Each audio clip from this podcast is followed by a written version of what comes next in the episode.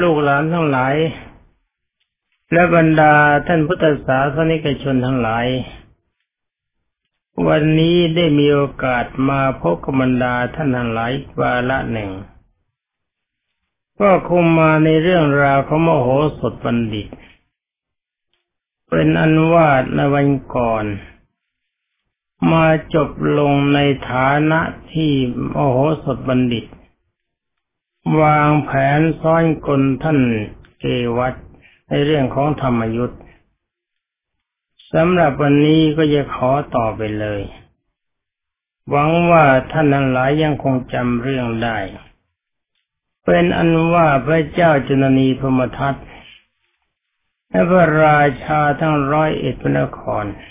ร้อยเอ็ดองค์นะได้ทอดพระเนตรเห็นเกวัฏน้อมกายลงกราบแทบเท้ามโหสถ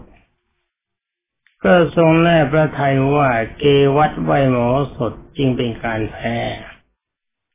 ทรงกลัวว่ามโหสถจะไม่ไว้ชีวิต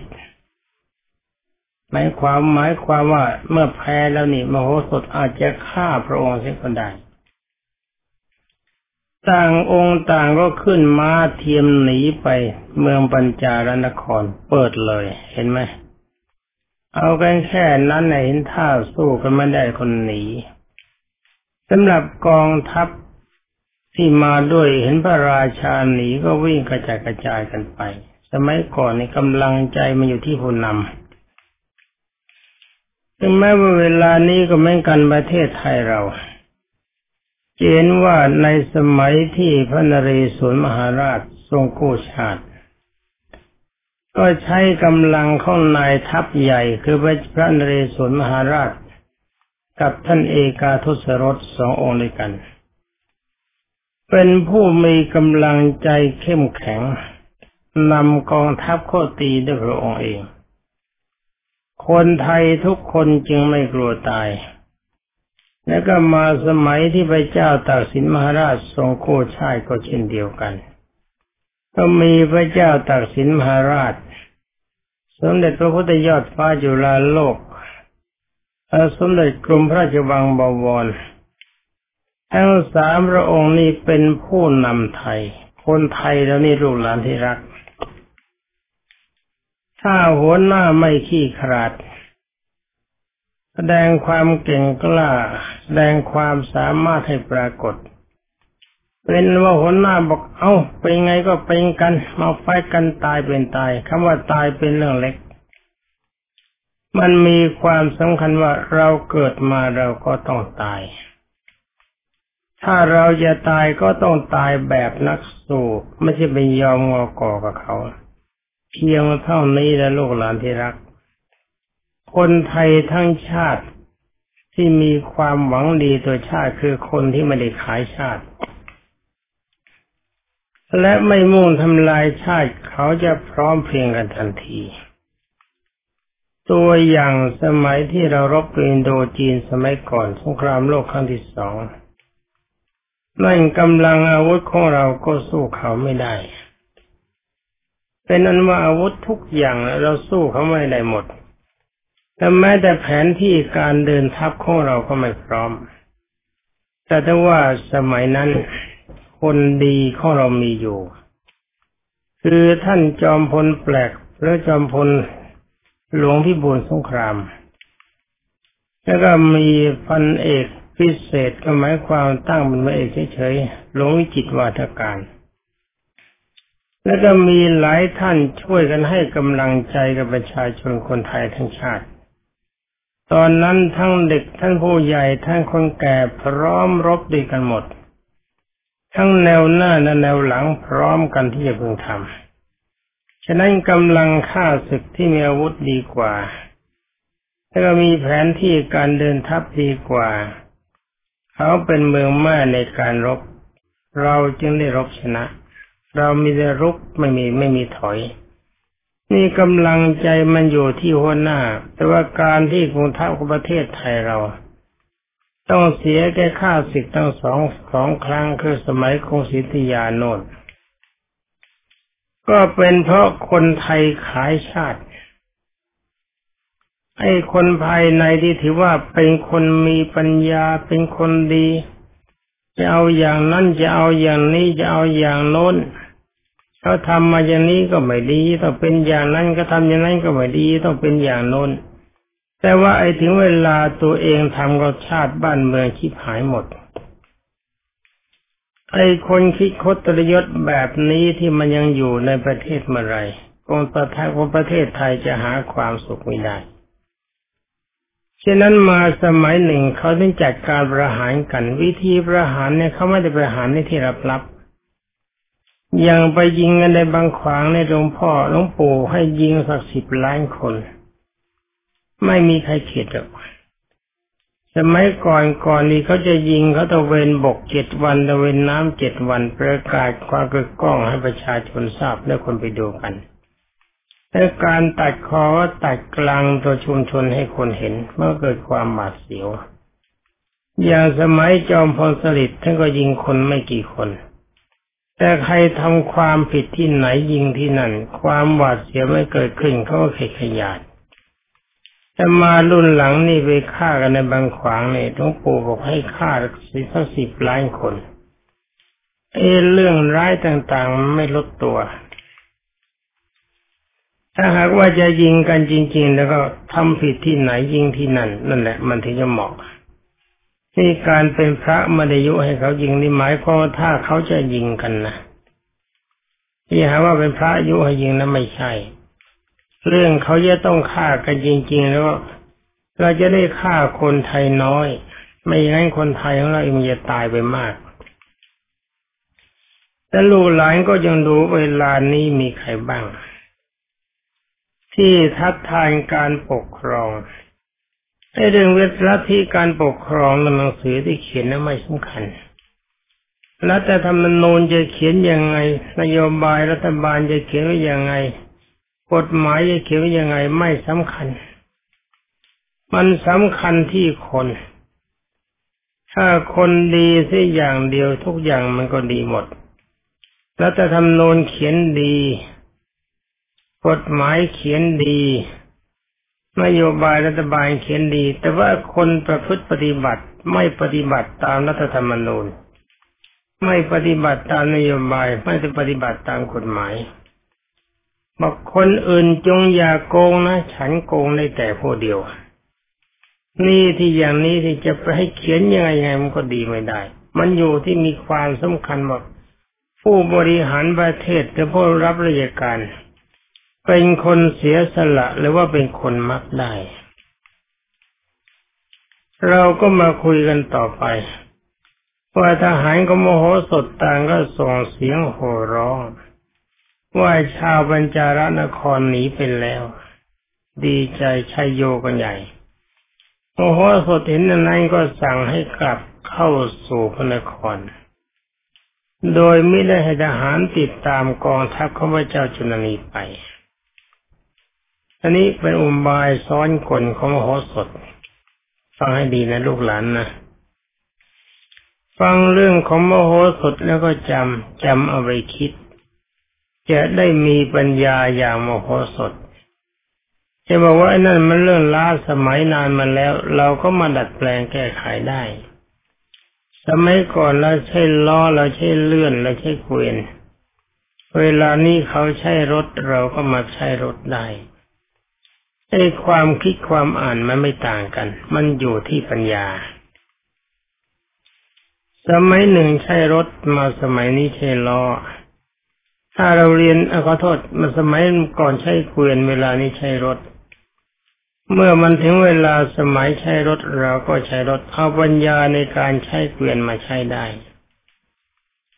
แล้วก็เริ่มจะอธิบายจะยุ่งเป็นนั้นว่ากองทัพพระเจ้าจุลนีหนีไปได้ประมาณสามโยชน์โยชน์หนึ่งสี่ร้อยเซนท่านเกวัฏควบม้าไปทันกองทัพเช็ดเลือดที่หน้าผากที่มโหสถจับกระแทกลงกับพื้นจนหมดแล้วจึงได้กราบทูลว่าท่านทั้งหลายเราไม่ได้ไหว้มโหสถเราถูกมโหสถเอาแก้วมณีลวงเราทำทีว่าเหมือนจะให้เรา แต่ก็ทำให้แก้วมณีตกลงฉะนั้นเราจึงได้ก้มลงไปเก็บแก้วมณีแต่แก้วมณีก็ได้หายไปเสียแล้ว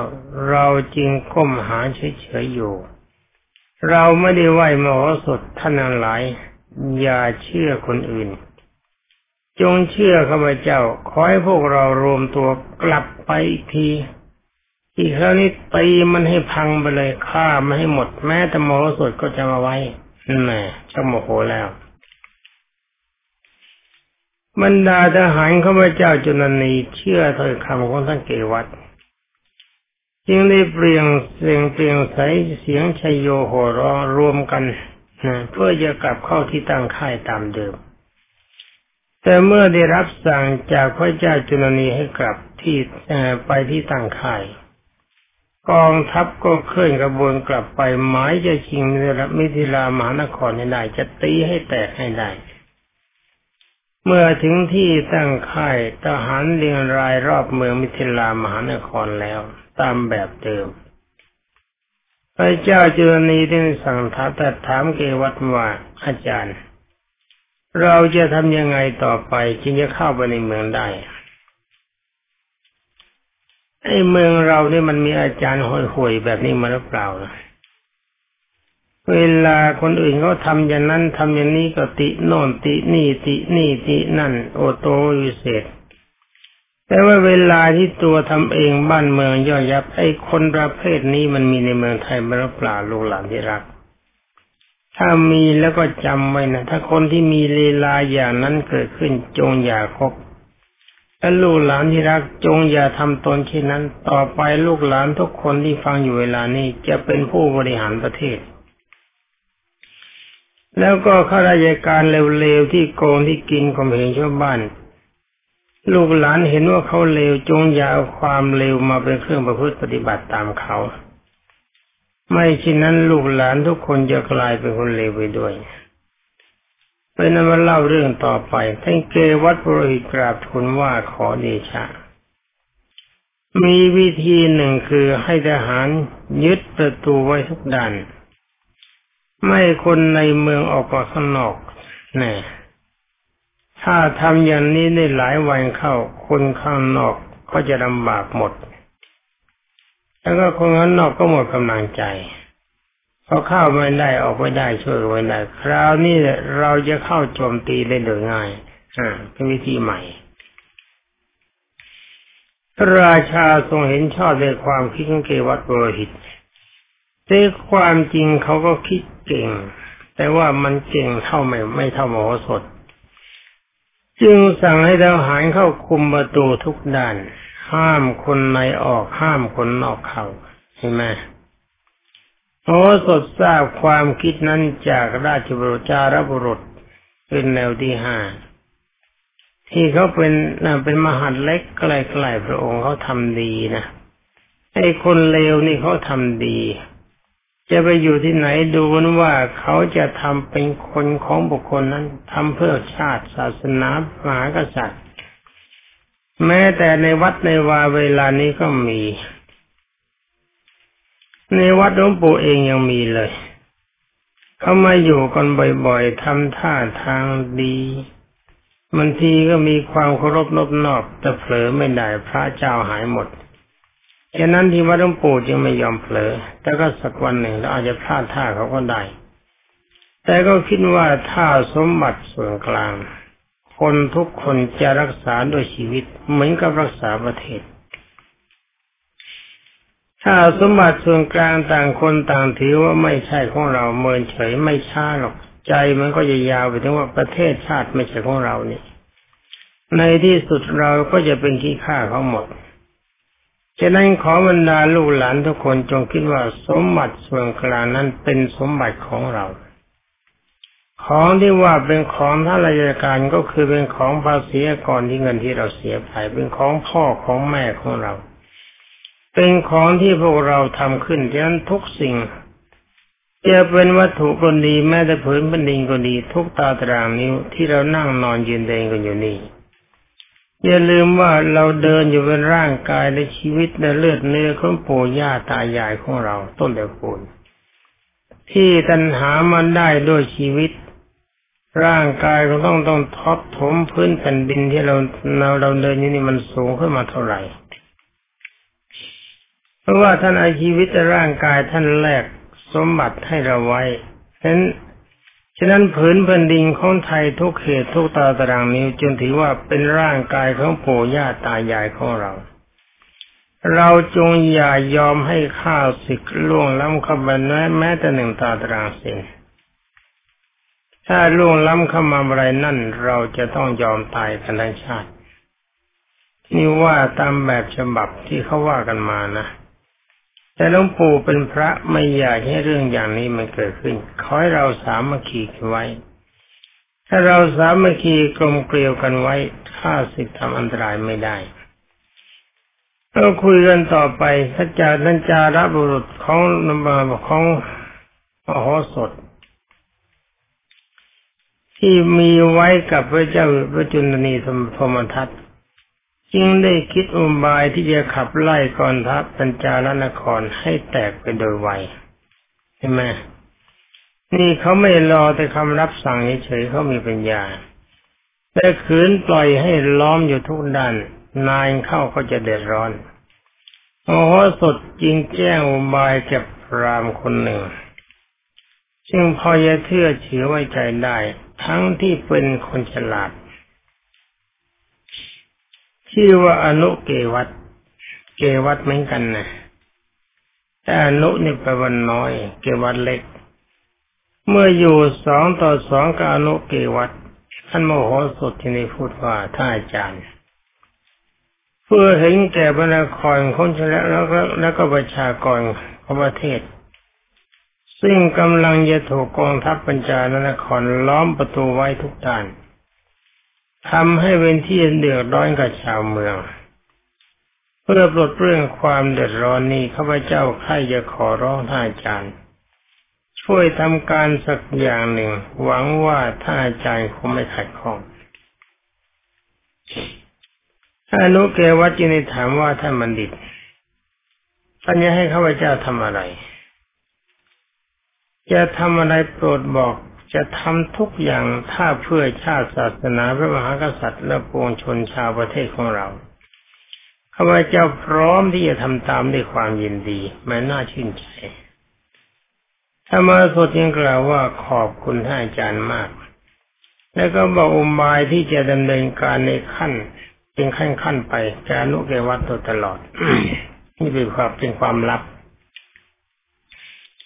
ท่านอนุเกวัฏรับธรรมอุบายของมโหสถแล้วมโหสถจึงพูดว่าท่านอาจารย์ท่านจะทนเจ็บเอาหน่อยได้ไหมถ้าจะมีการรุนแรงอะไรกันไปบ้างแล้วก็ขออภัยนะครั้งนี้เราทำกันเพื่อชาติเป็นว่าท่านเกวัฏบอกตกลงมันจะเจ็บแล้วก็ขั้นตายยังทำได้ถ้าตายเพื่อชาติทำได้ตายเพื่อคนสี่สิบสี่ล้านคนตายเพื่อชาติตายเพื่อกษัตริย์ตายเพื่อศาสนาถ้าจะตายเป็นเพียงคนเดียวแต่ขอให้คนสี่สิบสี่ล้านคนมีความสุขพร้อมจะตายนี่มันต้องอย่างนี้เป็นอันว่ามันต้องอย่างนี้ถ้าท่านเยตอบว่าท่านบัณฑิตชีวิตข้าพเจ้าก็ยินดีจะสละได้มาจะว่าจะเจ็บนิดเดียวแม้ถ้าตายยังสละแต่ขอฝากคนในครอบครัวข้าพเจ้าอย่าให้ลำบากเดือดร้อนก็แล้วกันท่านมโหสถก็รับอุปการะครอบครัวของท่านอนุเกวัฏทุกอย่างเพราะไม่เป็นไรอาจารย์ถ้าท่านอาจารย์จะต้องเป็นอะไรไปก็คนในครอบครัวของท่านกระผมรับจะอุปการะทุกอย่างจะให้มีความสุขเรื่องกินเรื่องนอนไม่เดือดร้อน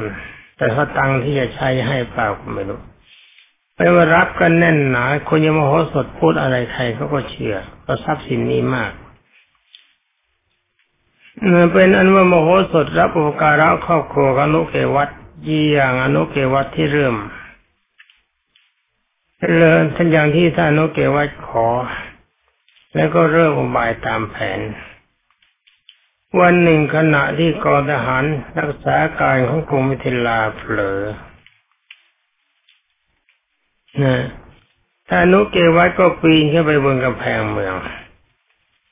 แล้วก็หันหน้าไปทางกองทัพของบัญจาลนครตะโกนว่าท่านทั้งหลาย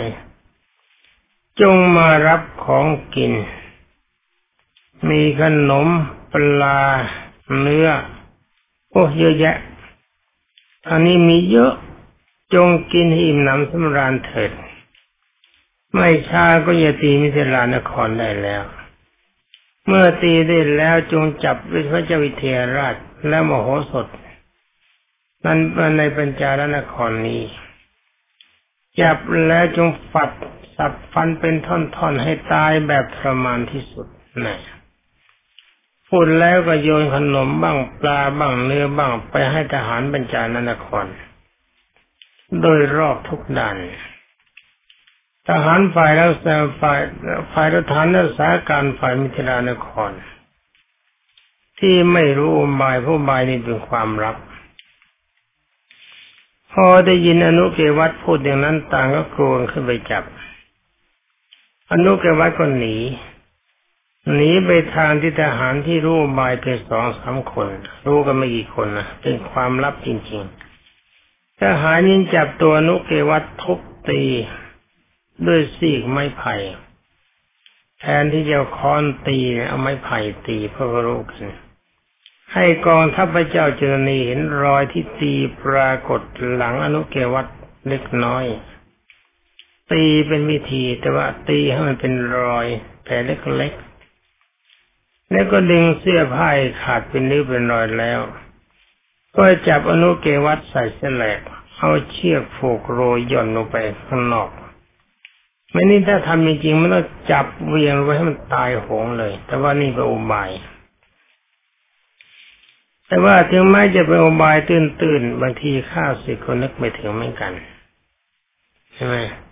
ไอ้เชี่ยผูกโรยย่อนลงไปข้างนอกกำแพงเมืองพร้อมกับคุกคามว่าไอ้คนทำลายชาติใช่ไหมเพราะว่าไอ้เท่าไอ้เท่าเจ้าเล่ห์ไอ้คนทำลายชาติทำลายพระมหากษัตริย์ผู้มีคุณชุบเลี้ยงเมืองมานะไปพดมึงไปปลนเปลือข้าศึกหวังให้ข้าศึกมาโจมตีบ้านเกิดเมืองนอนของเมืองมึงจงไปอยู่กับกองทัพของข้าศึกพระเจ้าจุลนีทมทัศน์มึงจะมาอยู่ที่นี่นี่ความจริงที่เรื่องจริงๆแล้วมันต้องตีทิ้งเลย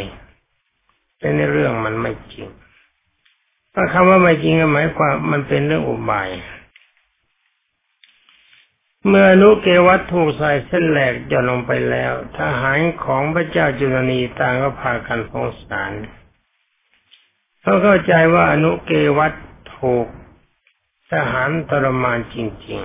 ๆจึงช่วยกันนำเอาจากเส้นออกจากเส้นแหลกนำไปถวายพระเจ้าจุลนี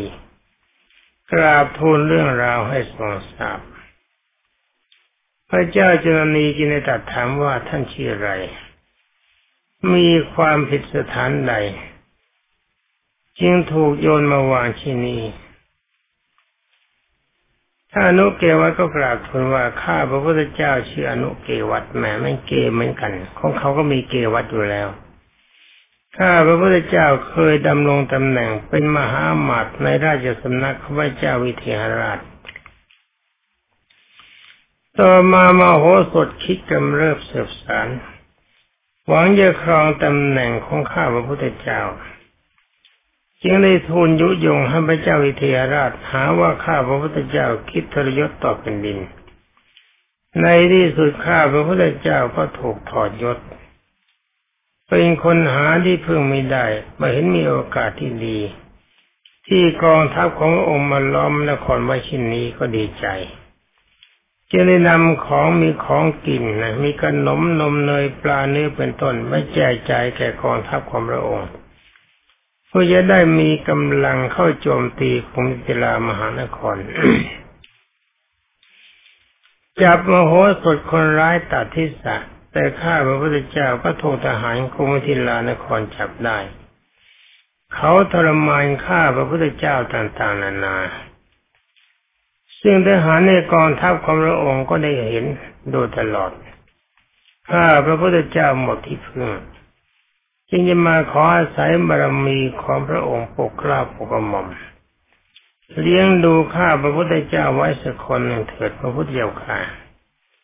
ข้าพระพุทธเจ้าจะอาสาเป็นผู้นำทหารของพระองค์เข้ายึดพระนครนี้ให้ได้ในเวลาเพียงเล็กน้อยแล้วข้าพระพุทธเจ้าเพราะว่าข้าพระพุทธเจ้ารู้ทางออกทางเข้าดีพระเจ้าค่ะแม่ตัวนี้เวลานี้ในพระราชฐานพระราชาก็ดีในสำนักนายกรัฐมนตรีก็ดี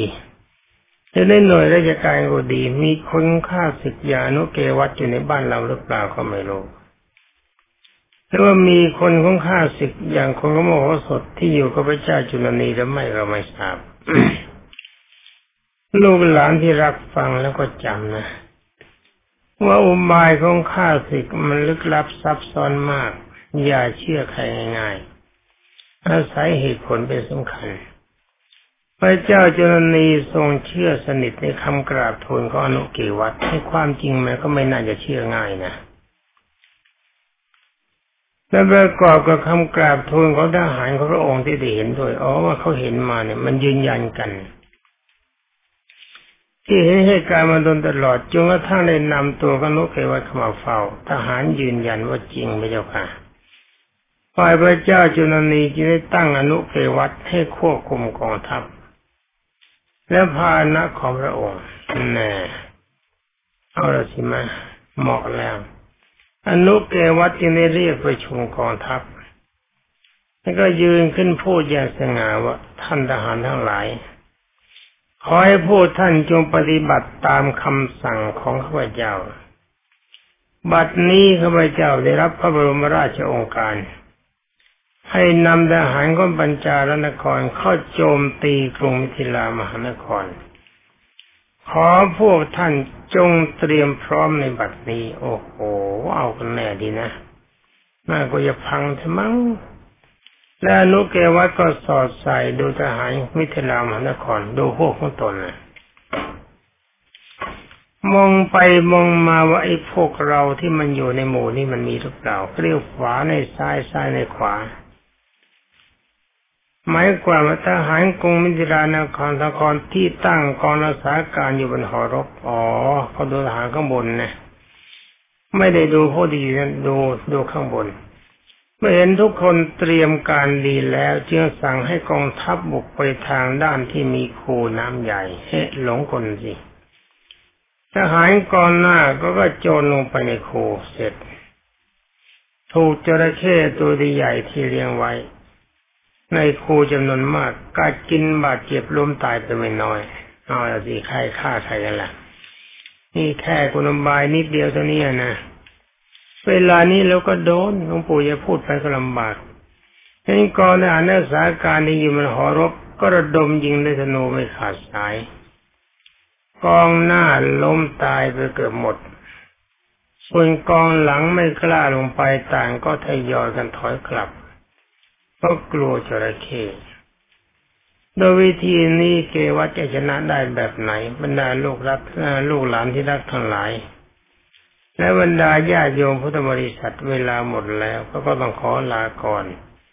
ขอความสุขสวัสดิ์พิพัฒนมงคลสมบูรณ์ผลผลจงมีแด่ลูกหลานที่รักทุกคนและบรรดาญาโยมพุทธบริษัทโดยทั่วหน้าสวัสดี